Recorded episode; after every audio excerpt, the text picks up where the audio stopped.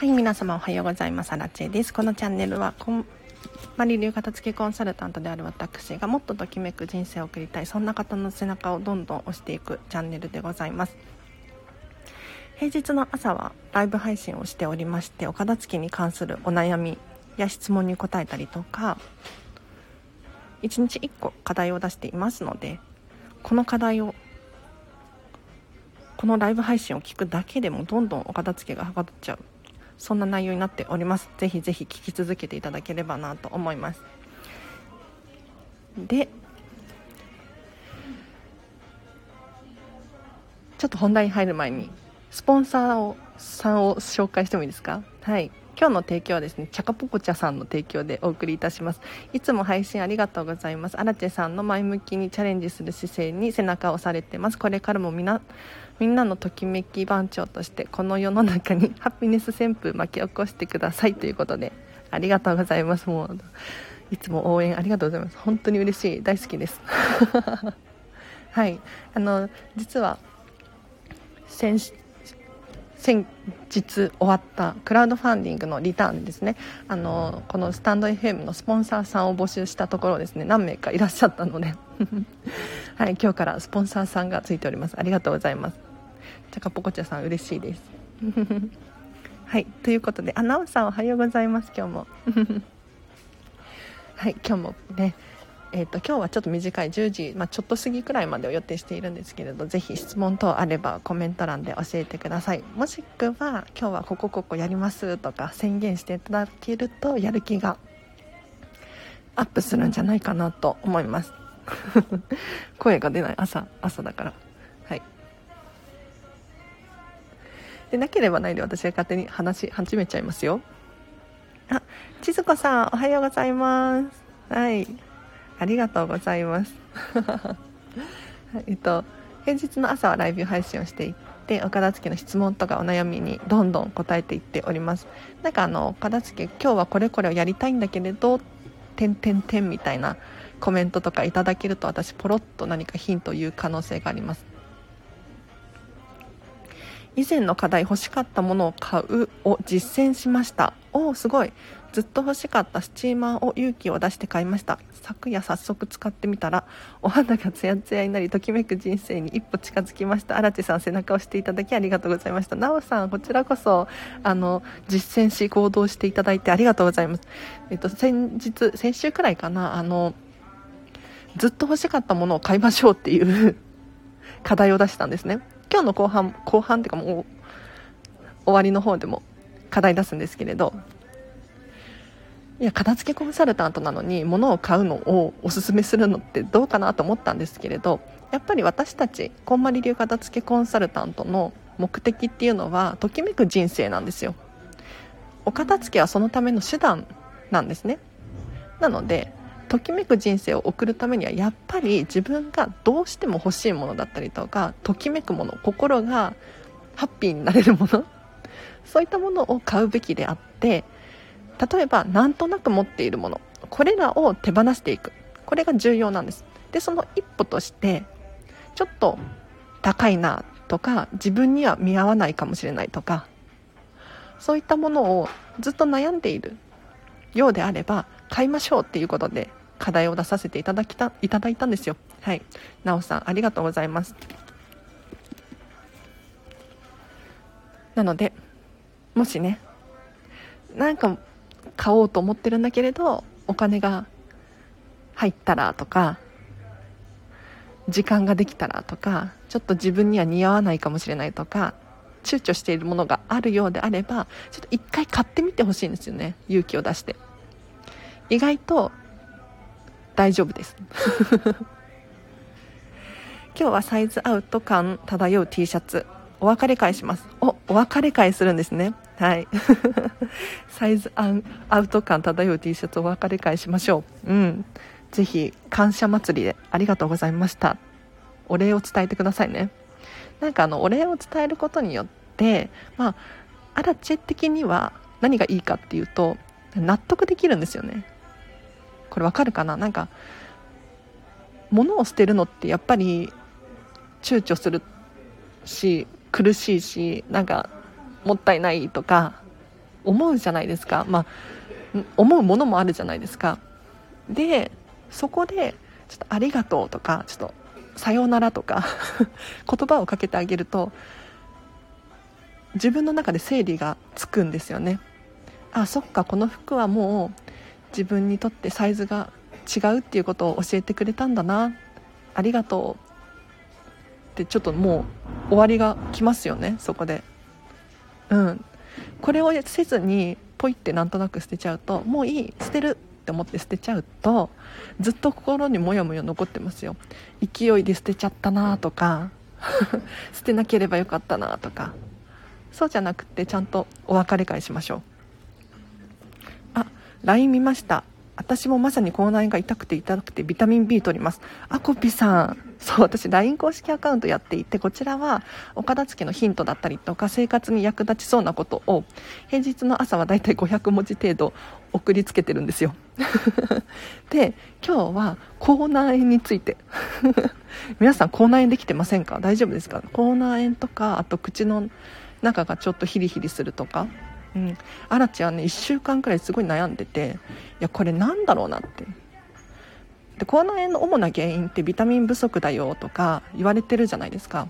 あとはストレスとか睡眠不足とかなんかいろいろ原因があるんですけれどビタミン不足なのはおそらくそうだろうなと。で野菜をねちょっと多めにとったり豚肉とかにビタミン B1 とか含まれてるのでこれをよくとっていたんですが一向に治らない。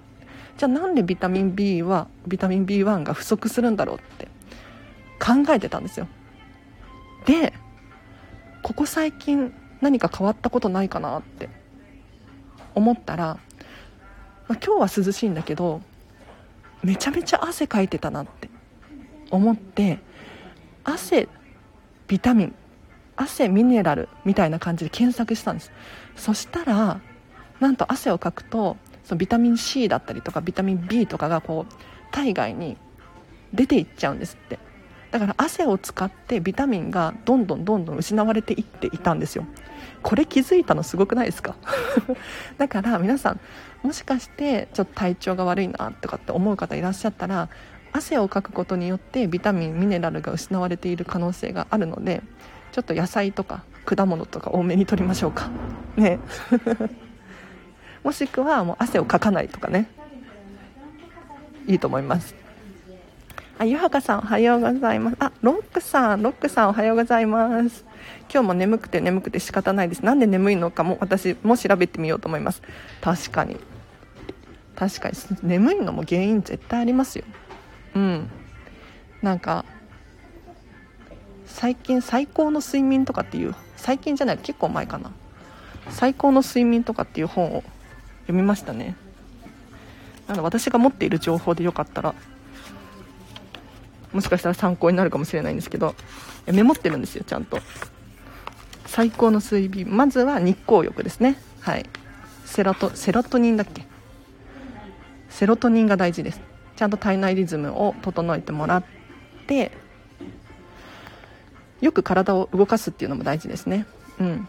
まず体が疲れないことには眠たくならったりもしないっぽいです。はい。であと夜寝る前。これ非常に大事ですよ。あんまり暑すぎるお風呂に入ったりとかあとはテレビとか見たり頭を使わない脳みそを動かさないっていうのが非常に大事ですね。うん。片付けのチャンネルなのに。睡眠の話をしている。あこれめっちゃ大事って思ったのがあって何かっていうとあの1回目の眠気で寝るっていうのが大事らしいです。はい。なんか人ってこうスマホいじってたりとかして眠くなるじゃないですか。でももうちょっと起きてよとか頑張っちゃったりするんですよね。それは NG です。もう1回目の睡眠で寝ないとその日の睡眠は質がガクッと下がるらしいですよ。だからもう本当に眠くなったら寝ましょう。毎回お礼言ってます。今までありがとう。また可愛くなってね。いいご縁がありますように。あ素晴らしい千鶴子さん。お礼言いましょう皆さん。うん千鶴子さん見習って。本当に。もう私アラチェもですね。もう何でもかんでもゴミ箱に入れる時はありがとう。ありがとうって言ってますよ。うん。あ、ことさんはじめまして、こんまり流片付けコンサルタントでございます。あの、質問等あれば、今日10時まで予定してますので、ぜひぜひ、ぜひって言ってももう3分しかないわ。そろそろ課題に入ろうかな。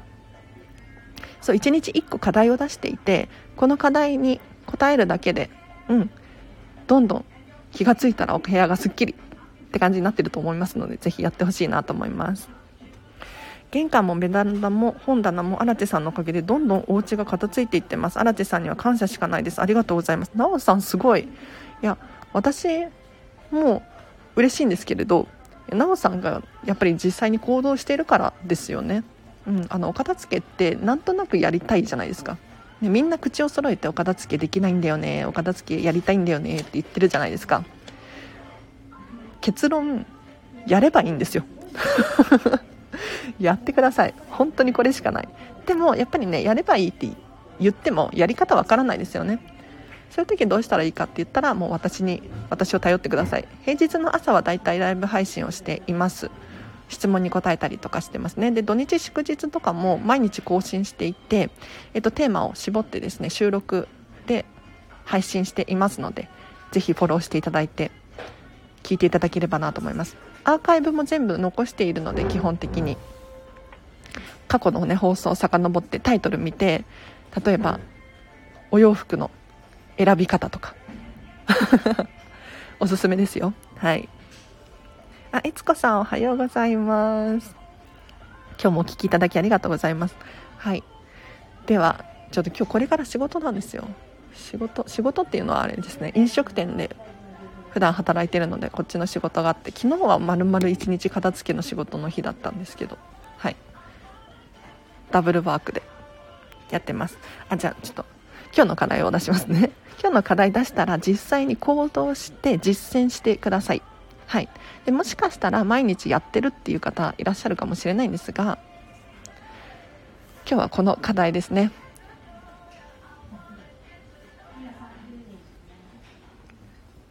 鏡を磨くです。鏡を磨いてください。はい。絶対やってください。鏡をピカピカにしましょう。うん。いや洗面所だったりとか、まあ、女性の方だったらそのポーチの中に入ってる鏡とかお化粧する時に使う鏡とかうん。あると思うんですけれどぜひぜひピカピカに磨いてください。意外とね汚れてるんですよ。洗面所のところとかも水垢が飛んでてね後になっちゃってたりするんですよ。私もね気になってます。そう。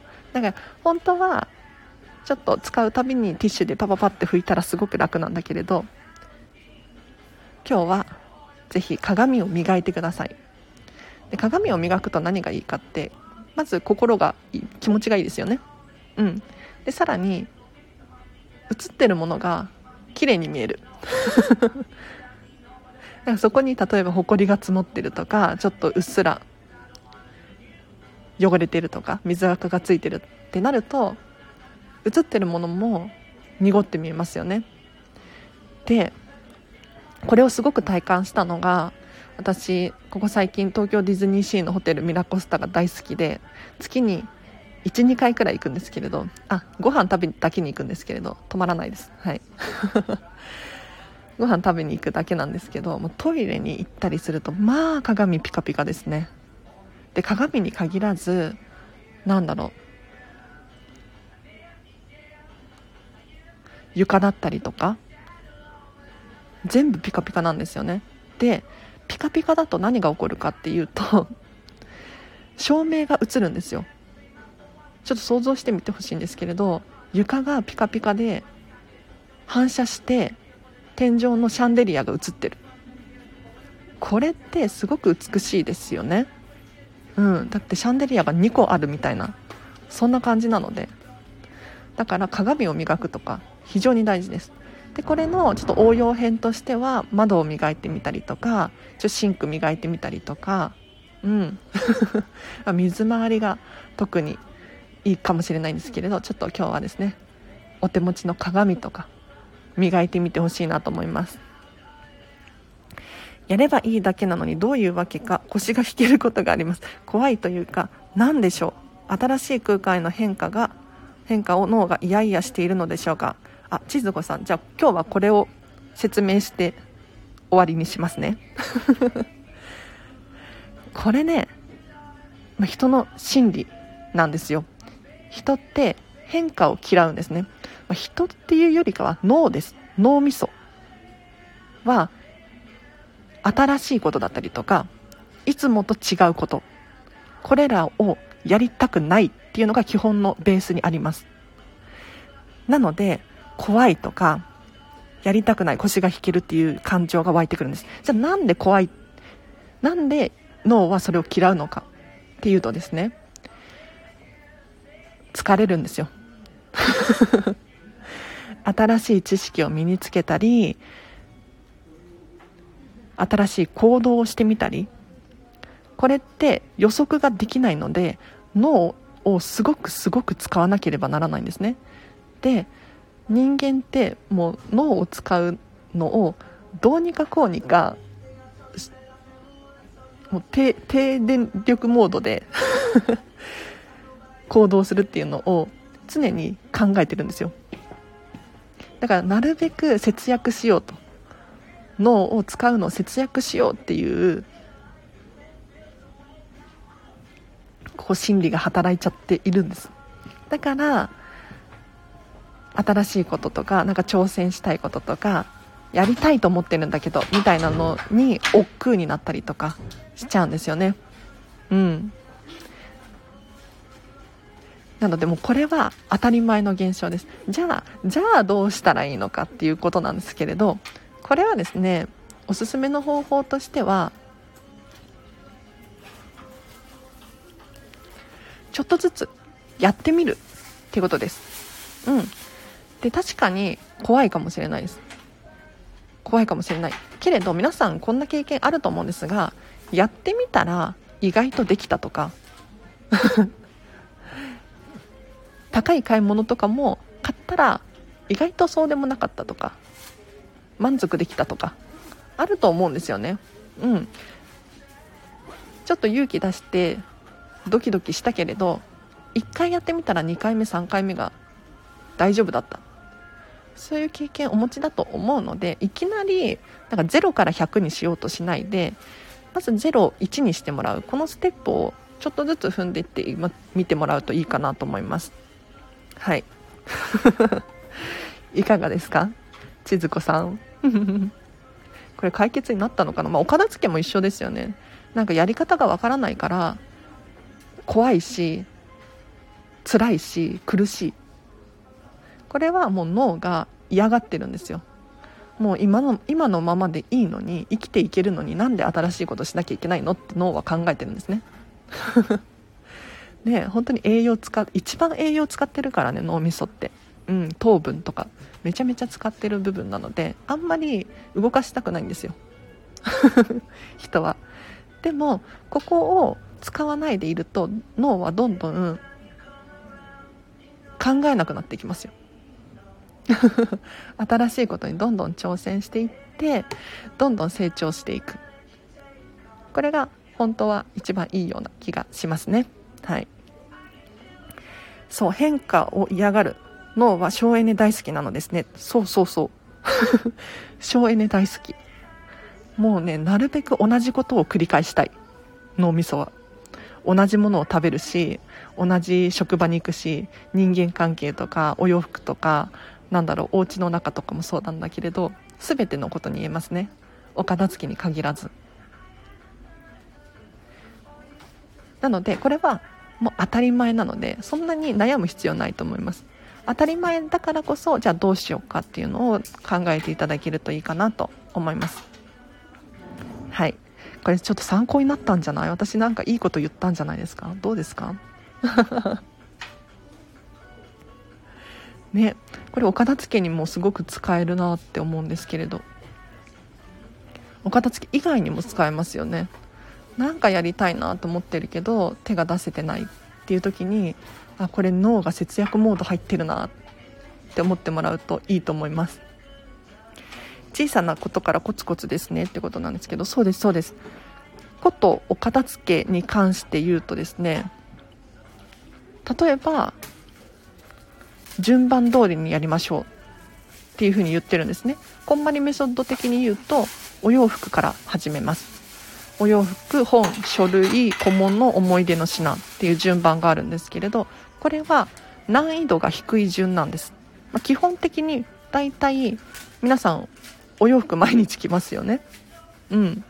一方で小物だったりとか思い出の品ってなると毎日は使わなかったりとか見なかったりとかもしくはもう数年手をつけてないみたいなものがありますよね。そうなるとやっぱり判断力が鈍ってくるんですよ。で感情とか希少性とかっていうプラスアルファの要因が小物とかね思い出の品は多いので手放せない理由がすごくすごく増えてきます。一方でお洋服とか本とかだとどうですかね。希少性って言ってもねそんなにまた買えますよね基本的に。うん。本とかもブックオフで売ってるかもしれないし。なのでお片付けも簡単な順にやっていきます。簡単な順さらには小さく小さくやっていくとあ自分にもできた。自分にもお片付けができる。っていうことの繰り返しになっていくので最後思い出の品になってもできるんですよね。だから私はお片付けできないとかちょっと怖い。どうしよう。辛い苦しいって思うかもしれないんですけれどもうね簡単なものから始めていっていただいて徐々にレベル上げをしていきましょう。うん。ということで今日のそう今日の課題は鏡を磨くでした。もしかしたら毎日のように磨いていらっしゃる方いるかもしれないんですけれどもう鏡を磨くだけで本当になんか心磨いてるみたいなイメージを持っていただければなと思います。なんか私あの難しい課題出してないんですよ基本的に。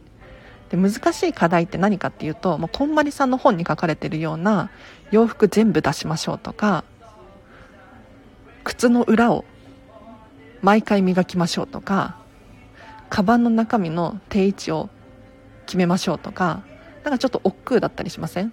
ね。でもそういうのじゃなくてみんながやりたくってできること。しか基本的に課題を出していないので鏡だったら磨けますよね。磨けないかな。もう大きい鏡じゃなくてもいいです最悪。皆さんがいつも持ち歩いているちっちゃい鏡でもいいからちょっと磨いてみてください。そうするとなんか映った自分も綺麗に見えると思うので是非やってくださいね。はい。課題を出したら行動をしてください。では本当に今日もお聴きいただきありがとうございます。大感謝ですね。今日からまたスポンサーさんもついて嬉しいです。はい。では皆様今日はここまでにします。またえーと、土日になっちゃうので月曜日かな？月曜日は平日ですよね。なんかちょっと祝日のなんかよく分かんなくなっちゃって。ね。はい。また月曜日お会いできればなと思います。では今日も今日もねお片付け頑張るっていう方いらっしゃるかもしれないのであ随時レター募集していますので質問等あれば送ってください。でコメントとかもできるようにしていますので送ってほしいです。はい。あ分かってても今日は無理と思ってしまいます。ね洋服全部出すっていう結構ハードル高いですよね。わかる。そうそういう時はアラチェの課題をちょこちょこやっていきましょうか。うん。できますできます千鶴さんならできますねあちずこさんならできますねはいでは悦子さん今日もありがとうございましたはい では皆様今日もハピネスな一日を過ごしましょう。あらでした。バイバイ。